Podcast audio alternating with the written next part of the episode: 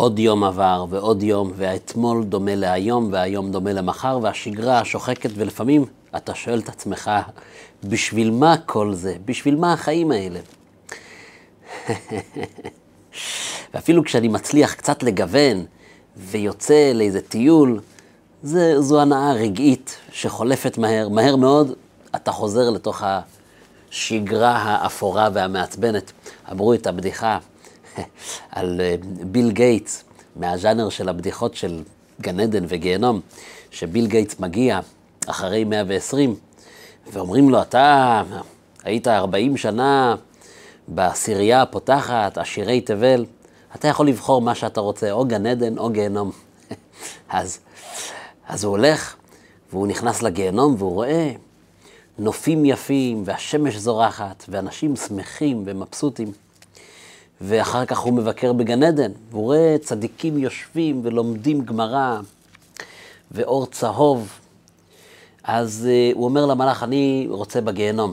מכניסים אותו בגיהנום, והנה לא שמש ולא זורחת, עונשים קשים ובוץ ורפש והכל רותח. הוא אומר, אני לא מבין, רק לפני, לפני כמה דקות הכל היה נראה כאן זוהר. הם אומרים לו, לא, זה היה שומר מסך שלנו. אתה נכנס למשרד ואתה רואה שומר מסך כמו איזה אקווריום, אבל כולנו יודעים מה מסתתר מאחורי החופשה ומאחורי אה, האתנחתה. מגיע השגרה האפורה, השוחקת. ולפעמים זה מייאש. אדם אומר, בשביל מה כל הדבר הזה? אני רוצה לדבר היום על העיקרון של 80-20, או אולי 85-15, על כך שהחיים הרבה פעמים נראים לנו כמו אה, אה, סדרה של הכנות. אתה מתכונן, מתכונן, מתכונן, מתכונן לדבר עצמו, ופתאום אתה מביט לאחור, ואתה קולט שרוב הזמן עסקת בהכנות ולא בדבר עצמו. וזה נורא מייאש. אבל אנחנו נראה שזה לא סתם. הקדוש ברוך הוא ברא את העולם בצורה כזאת, שאנחנו רוב הזמן לא עוסקים בדבר עצמו, ועוסקים הרבה במסביב. כמה שעות יש ביממה? כמה שעות מתוך היממה אדם ישן, אדם צריך לאכול, אדם צריך ללכת לעבוד, אדם צריך לעשות דברים שהוא לא מעוניין בהם. כמה שעות ביום נשאר בשביל הדברים שממלאים את האדם, בשביל הדברים שאדם מרגיש שהיה שווה להגיע, היה שווה להיברא, היה שווה שהיום הזה יפציע. מעט מאוד. אז יש מושג שנקרא ההכנות למצווה. לא המצווה עצמה, אלא ההכנות לקראת המצווה. ואנחנו נראה היום שההכנה למצווה היא כמו המצווה עצמה, ובמובן מסוים, אולי אה, אם אפשר לומר, מנקודת מבטו של הבורא, יש איזה יתרון אפילו, איזו חביבות בהכנות, בהכנות. ובכל פעם, כשאנחנו נפגוש את מצוות השבת, התורה תזכיר ששת ימים תעשה מלאכה. בכל פעם, קצת בשינויי לשון, התורה מעלה על נס את השישה ימים, ורק אחר כך היא מדברת על השבת. וזה אולי היחס. היחס הוא שש ויום אחד שבת. כך היחס במימד של הזמן, כך היחס במימד של המקום. כן? לא הכל זה קדושה, לא הכל זה בתי כנסת, לא כל המקום, לא כל העולם כולו הוא ארץ ישראל. אנחנו לא נמצאים כל הזמן במקום שהוא המשכן, אבל כן, אנחנו שישה ימים, ואנחנו עם הרבה יבשות, ויש את השבת. אבל התורה לא מתעלמת מששת ימים. התורה מדברת על ההכנות לקראת השבת. ששת ימים תעשה מלאכה, יש במדרשים, במחילתא, ששת ימים תעשה מלאכה, זה גם מצווה. לא רק ביום השביעי תשבות, גם הששת ימים זה גם מצווה. וכך זה העולם שלנו, ההכנות לוקחות הרבה מאוד זמן. אפילו היום בעידן המיקרוגל, יודעת כל עקרת בית שבשביל להכין סעודה ראויה לשמה, בשביל להכין שבת, בשביל להכין סעודה שמגיעים אורחים, טעימה, חגיגית, היא צריכה להשקיע הרבה זמן. זה לוקח זמן. כמה זמן אנחנו מתכוננים לאירועים בחיים שלנו? חתונה, כמה אנשים, כמה הכנות לקראת חתונה? כמה הכנות לקראת היום הולדת של הבת? אדם משקיע המון הכנות במסביב, והמון כוחות והמון אנרגיה, הכל בשביל איזה אירוע אחד. שישה ימים, ויום אחד הוא השבת. וכך זה גם במצוות. אדם אה, מתכונן לחג הפסח חודש שלם, אנחנו מקרצפים ומנקים ו- ומתכוננים ובונים סוכה שבועיים מראש כבר. וכשמגיע ילד שצריך לקנות לו תפילין חצי שנה מראש, אנחנו כבר מבררים איפה, איפה לקנות את התפילין, איך להכין אותו לבר מצווה. הרבה מאוד עיסוק בהכנות, בהכנות, בהכנות. ופחות במצווה עצמה, בדבר עצמו. ומעניין שיש מצוות מסוימות שההכנה שלהן היא חשובה יותר מהמצווה עצמה. למשל, בבית המקדש היו צריכים הכהנים, יש מצווה להיטיב את הנרות, להכין את הנרות כמו שאנחנו מכינים את החנוכיה, לשטוף את הכוסות ולמלא שמן ופתיל. הכנת הנרות הייתה צריכה להיעשות על ידי כהן. הדלקת המנורה, תיאורטית, כשרה בזר. נכון שטכנית זר לא יכול להיכנס פנימה אל הקודש, אבל תיאורטית, אם הוא ייקח מקל ארוך, או לפי הרמב"ם, אם יוציאו את המנורה החוצה לרגע כדי שאדם שהוא לא כהן ידליק את המנורה, זה מותר. המצווה עצמה היא פחות מההכנה למצווה, מההכנות למצווה. ויש את זה בעוד מקומות. איך שההכנות לקראת הקרבת הקורבן על המזבח, זה השחיטה, וזריקת הדם, ועירוי הדם. המון דברים שהם רק לקראת ו... ושם המחשבה יכולה לפסול, הכהן צריך להיות שקוע ומרוכז במחשבה על הקורבן, ומחשבת פיגול, כשנכנס לו מחשבה אחרת, עלולה לפסול את הכל. כמה חשובה ההכנה בתורה.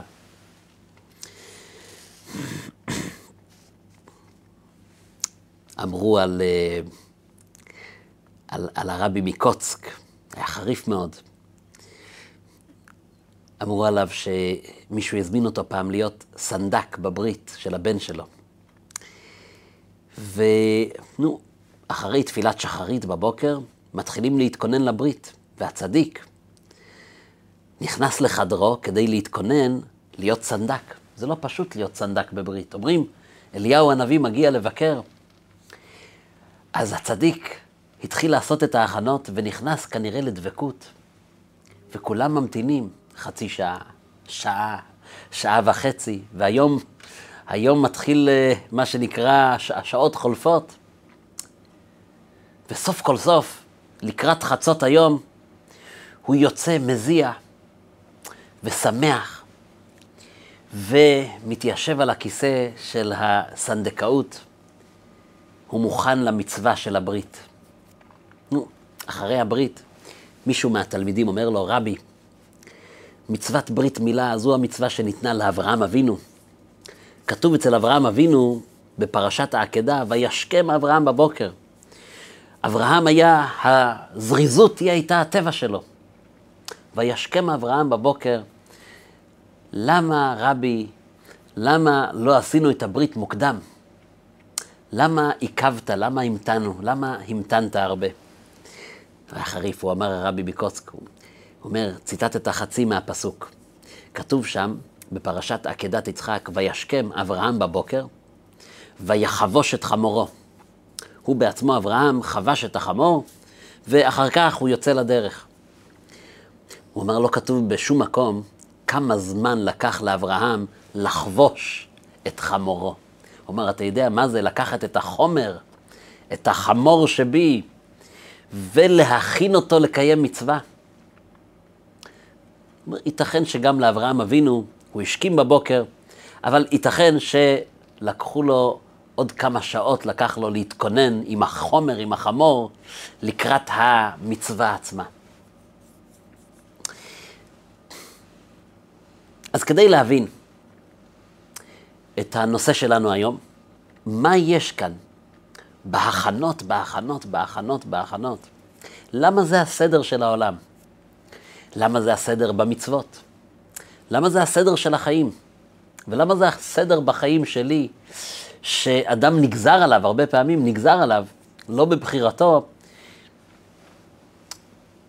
לעשות את הדברים שבשגרה שוב ושוב, והוא לפעמים מוצא בזה איזה חוסר ערך.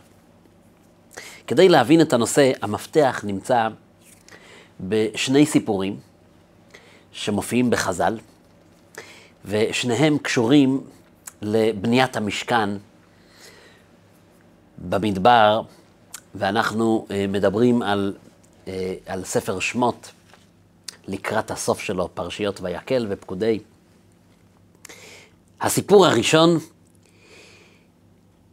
ואנחנו מתוך שני הסיפורים, אנחנו נראה את אותה נקודה, אותה נקודה מאירה בשני הסיפורים האלה, בשני המאמרים האלה של חז"ל. המסר הוא אותו מסר בשניהם. המסר הוא שלנו אולי לבני האדם חשובה התוצאה. אנחנו מודדים דברים לפי תוצאות, אבל אצלו, אצל הקדוש ברוך הוא, חשובה יותר ההכנה, הדרך, ההשקעה, חשוב יותר. ולמה? תכף נראה. הסיפור הראשון, ואני מצטט, היו במשכן כל מיני כלים, אבל היה איזה כלי אחד שהוא נראה כמו חצי כלי, כי הוא לא ממש מכלי המשכן. זה לא המנורה, זה לא המזבח, זה ודאי לא ארון הברית, זה לא שולחן הפנים. הוא לא מהכלים ששימשו לעבודה, זה היה כלי של ההכנות. הוא עמד בכניסה. קראו לכלי הזה הכיור. הכיור, כל המטרה שלו זה להתכונן, לטול את הידיים, לשתות, היו הכהנים מקדשים ידיים ורגליים, שמים יד על רגל. אתה מקדש את עצמך לקראת הכניסה אל הקודש. אז מה זה הכלי הזה, הכיור? הוא אין לו ערך עצמי כל כך, אלא הוא רק ההכנה לעבודה עצמה. והנה הסיפור. אז התורה מספרת, ויעש את הכיור נחושת ואת קנו נחושת, בשונה משאר הכלים. הכלים עשויים זהב. אבל הכיור, שנראה שהוא אולי שייך לשלב של ההכנות, הוא כזה, ב, הוא בכניסה, הוא היה כלי מנחושת. אבל התורה מספרת, מאיזה נחושת עשו את זה? מהמראות הצובעות אשר צבעו פתח אוהל מועד. יש כאן איזה רמז לאיזה סיפור מעניין שהתרחש. הביאו מראות, והמראות הניחו אותם בפתח אוהל מועד. על מה מדובר? רש"י מספר, הוא מביא את מה שכתוב בגמרא בתלמוד, שבנות ישראל הביאו את המראות האלה. זה היו, היו מראה, הביאו למשה, אנשים הביאו תרומות מהבתים, הביאו כסף, הביאו נחוש, הביאו צמר. והנשים הביאו את המראות שלהם. הם הוציאו מהתיק שלהם, של ה...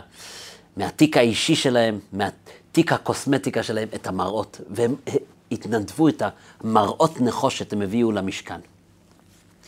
ורש"י מספר שכשמשה רבינו ראה את המראות, נו תניחו את זה שם בפתח. היה מואס משה בהן מפני שעשויים ליצר הרע. את המראות אתם רוצים להכניס לתוך הקודש, אתם רוצים להכניס את המראה. בשביל מה עשויה המראה? שאדם יתייפה, זה ליצר הרע. גם את זה, את הטומאה הזאת, אתם רוצים להכניס לתוך בית המקדש, לתוך המקום של אמת, לתוך המקום של טוהר, לתוך המקום של קדושה, לתוך המקום של שקר החן והבל היופי. לכאן להביא את המראות, אומר משה, שימו את זה שם בערימה, בפתח. הוא סירב לקבל את זה. אמר לו הקדוש ברוך הוא למשה, קבל, אילו חביבין עליי מן הכל. אני רוצה את המראות. למה? הוא אומר, אתה יודע מה זה המראות האלה? אתה יודע איזה חביבות יש לי? הוא אומר לו, על ידי המראות העמידו הנשים צבאות רבות במצרים. לא היה קיום לעם ישראל בלי המראות האלה. הוא מספר את הסיפור שהיו בעבודת פרך, היו האנשים יגעים בעבודת פרך, ואלו הנשים הצדקניות שרוצות להעמיד דור המשך. היו הולכות ומוליכות להם מאכל ומשתה, ומאכילות אותם, ואז נוטלות את המראות, וכל אחת רואה עצמה עם בעלה במראה, ומשדלתו בדברים, ואומרת לו, אני נאה ממך. ומתוך כך נולד דור שלם במצרים.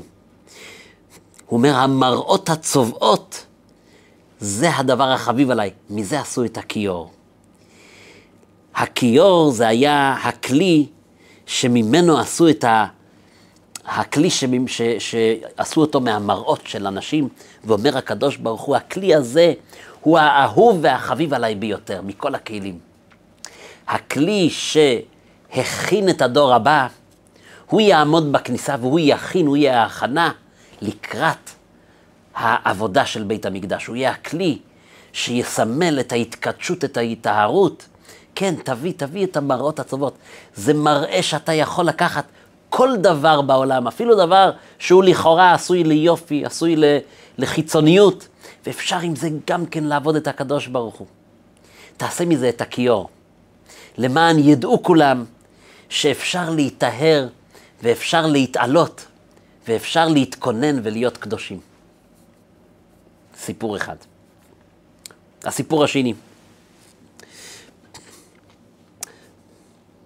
אני ממשיך לקרוא. היה בצלאל, הוא היה הממונה על כל העבודות של המשכן, של הכנת הכלים, הכנת, בניית המשכן.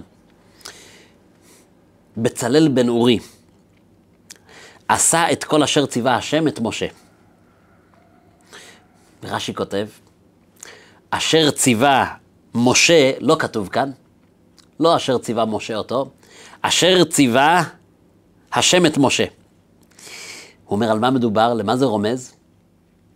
אז הוא אומר, שכאשר משה ציווה לבצלאל, הוא אומר לו, תעשה כלים, ואחר כך תכין את המשכן. תכין מזבח, תכין מנורה, תכין את הכלים, תכין את כל מה שצריך. ואז הוא אומר לו, וצריך גם להכין את הקירות ואת הבית, וציווה לו את כל הסדר. אמר לו בצלאל, מנהג העולם לעשות תחילה בית, קודם כל בונים בית, ואחר כך שמים כלים בתוכו. קודם כל צריך דירה. אחר כך אתה מביא לתוך הדירה נגרים, ואתה מביא מיטות וספות וארונות, אבל קודם כל צריכים לבנות. הוא אומר, איזה מין דבר זה לבנות כלים, ואחר כך להקיף את זה במשכן. כששמע את זה משה, אמר לו, בצלאל. הוא אומר, כך שמעתי מפי הקדוש ברוך הוא. בצלאל, הוא אומר, זה הפירוש, בצל אל היית, אתה בצל של הקדוש ברוך הוא. כך ציווה לי הקדוש ברוך הוא באמת, וכך באמת תעשה. תעשה קודם את המשכן כמובן, ורק אחר כך הכלים של המשכן. על זה אומר הפסוק, שבצלאל עשה כפי שהשם אמר למשה. מה יש כאן בסיפור הזה? משה רבינו, הוא, הוא מתעסק מיד עם התכלית. הוא מדבר ישר על התוכן. בשביל מה זה כל המבנה הזה? זה בשביל המזבחות, בשביל, זה בשביל ארון הברית, זה בשביל לוחות הברית, זה בשביל המנורה, בשביל האור, בשביל הרוחניות. הוא מדבר על התוכן, הוא מדבר על השבת, הוא מדבר על המהות. הוא ישר רץ לשם. כן, נכון, צריכים גם כן אה, אה, משכן, אבל, אבל אה, מאיר אצלו ישר העיקר. ובצלאל אומר לו, אי אפשר לדלג שלבים. אי אפשר ישר להגיע לתוכן ולמהות. יש הרבה עבודות של הכנה. ולפעמים ההשקעה בהכנות, כן, לבנות משכן, עם כל הקרשים והאדנים, ואחרי זה הכיסויים של המשכן. אולי זה יותר קשה, ואולי זה שואב יותר אנרגיה וכוח, מאשר הבנייה של מזבח שהוא היה מזבח הקטורת, או בניית ארון הברית, המאתיים וחצי. ההכנות תופסות יותר נפח ואין קיצורי דרך. ו- ומשה אומר לו, כן, נכון, כך אמר לי הקדוש ברוך הוא באמת. אתה צודק, הראייה שלך היא נכונה. אז מה יש כאן? מה, מדוע זה כך? למה אנחנו עוסקים הרבה מאוד בהכנות, ופחות במהות? התשובה היא, הקדוש ברוך הוא ברא עולם, ורצה שאנחנו נהיה שותפים שלו. הוא רצה שאנחנו נאסוף את כל העולם. את כל העולם כולו, הוא רצה שאנחנו נביא אל הקודש. אדם שולח את הבן שלו לבית ספר. כמובן שהדבר שמניע אותך לשלוח את הבן כל בוקר לבית הספר, זה החינוך שהוא יקבל, התורה שהוא ילמד, המקצועות שהוא ירכוש, כישורי חיים, ההנהגות הטובות ודרך ארץ. החינוך זה, זה, זה, זה, זה המנוע. אתה רואה ב, ב, בסיפור של ילד הולך לבית ספר, אתה רואה את כל המעלות האלה. אבל, כשאתה חושב רגע, איזה מעגלים יש מסביב כדי להפעיל מוסד חינוכי כמו בית ספר? צריכים לבנות בניין, והבניין צריך להיות בניין ראוי, וצריכים מזגנים, וצריכים מגרש, וצריכים שלבית ספר יהיה, יהיה גדר מסביב, וצריכים קצת דשא, וצריכים קצת עצים, וצריכים צמחייה, וצריכים שיהיה שומר, וצריכים שיהיה מזכירות, וצריכים לדאוג לחומרים מתכלים. כל כך הרבה מעגלים על גבי מעגלים, שהם תופסים כל כך הרבה נפח, ונכון, הכל בשביל בסופו של דבר שהילד ירכוש את ההנהגות הטובות ואת התורה ואת הלימודים. אבל כמה אנרגיה הבאנו בשביל, כמשרתים, בשביל האידיאל עצמו. כן? זה היה משל. העולם שלנו הוא מלא במעגלים, מעגלים, מעגלים, מעגלים. והקדוש ברוך הוא, הנחת, הנחת הרב ביותר שיש לו, זה כשהוא רואה שאנחנו שותפים איתו במלאכה. כשאנחנו לוקחים את כל המעגלים הללו ומעלים את הכל אל הקודש. הקדוש ברוך הוא, אכפת לו יותר מההכנות, חביב לו יותר ההכנות אפילו מהדבר עצמו. כי כאשר אתה דואג שיהיה את כל הציוד המתאים, ושיהיה... בעצם העלית את הכל לקודש. כי זה הכל תלוי במה שעומד בראש הפירמידה. למה הקדוש ברוך הוא עשה רק יום אחד שבת? למה לא כל יום שבת? למה לא כל יום שבת? כדי שאתה שבוע שלם תתכונן לשבת. וזה משל על החיים עצמם. כדי שאתה יום שלם תתעסק עם כל הדברים שהקדוש ברוך הוא מזמן לך. אדם צריך ללכת ששת ימים תעשה מלאכה. והכל מתוך המודעות, את זה אני עושה כהכנה לרגע העיקרי. למה אני מתכונן? אני מתכונן לדבר מצווה. אני מתכונן את כל זה להביא הביתה לקדוש ברוך הוא. הכל הופך להיות כלי קודש. על זה אומרים חז"ל את הפסוק, בכל דרכיך דאהו. כל מעשיך היו לשם שמיים. כל ה-80 אחוז שנראה לך טפל, אצל הקדוש ברוך הוא זה החביב ביותר.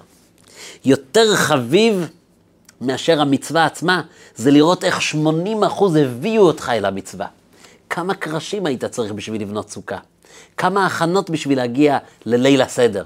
אז נכון, ליל סדר הוא לילה אחד, אבל יש חודש שלם שטרחנו סביב הליל הסדר הזה, ואת כל החודש עם כל המעגלים שמסביב, הבאנו בסוף אל הקודש.